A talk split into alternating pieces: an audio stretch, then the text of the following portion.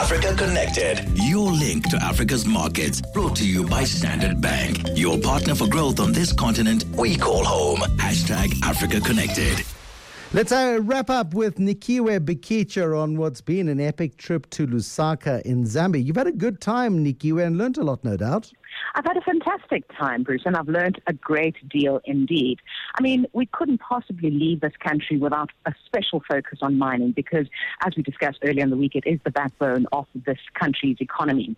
This morning, we spent some time with the Minister of Mines, and that is uh, Chris Yaluma, and he spoke in great detail about what is happening in uh, the mining sector, Bruce. He explained to us, of course, they've come out of a very rough patch, which had started prior to the copper prices falling. There's been an electricity shortage uh, here in Zambia, as has been the case in much of uh, the southern African region.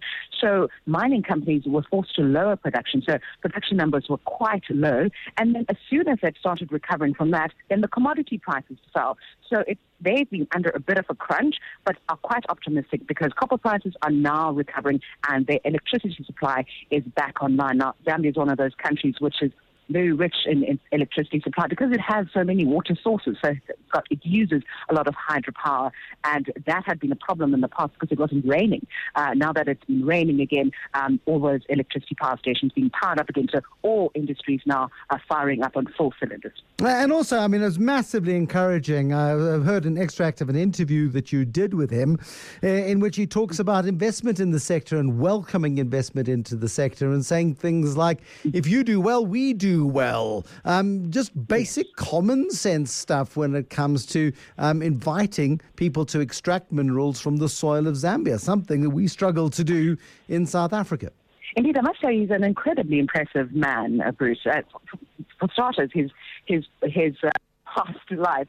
He was uh, head of engineering at Eskom, very been based in South Africa for a very long time, and has been watching development uh, that side and here. So he's steeped in electricity supply, he's steeped in mining as well, and he is saying this government is well aware that it needs more investment because there are vast reserves in Zambia.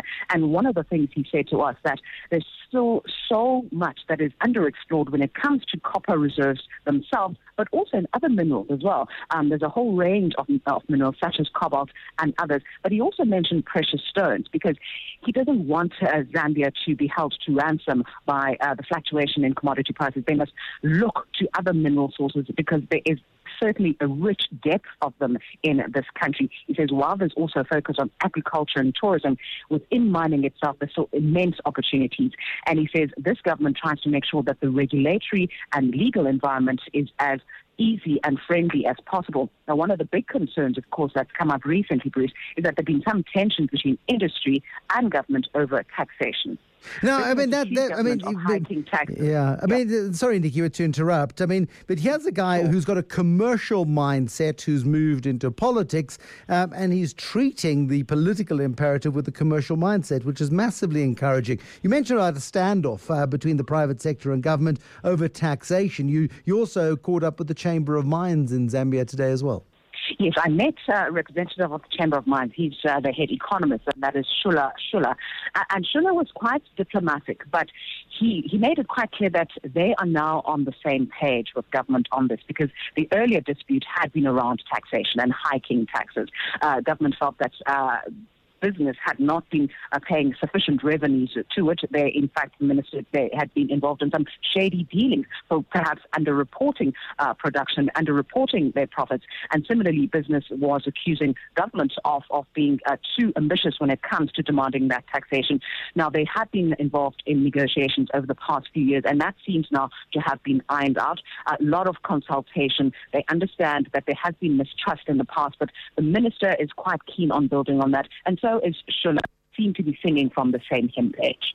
We're going to leave it there, Nikiwe Bikitsha. The line deteriorating slightly, but uh, nice stories coming through from Nikiwe this week on her travels in Lusaka uh, this week in Zambia. Uh, Nikiwe Bikitsha with Africa Connected here on The Money Show. For more on Nikiwe's travels, go to africaconnected.702.co.za. Standard Bank calls Africa home and drives her growth. Combining their strong African presence with global capabilities, they support the aspirations of clients looking for a banking banking partner who knows Africa. Standard Bank has partnered with us on Africa Connected to give you in depth, first hand insights into Africa's diverse markets. Let Standard Bank be your partner for growth on this continent we call home.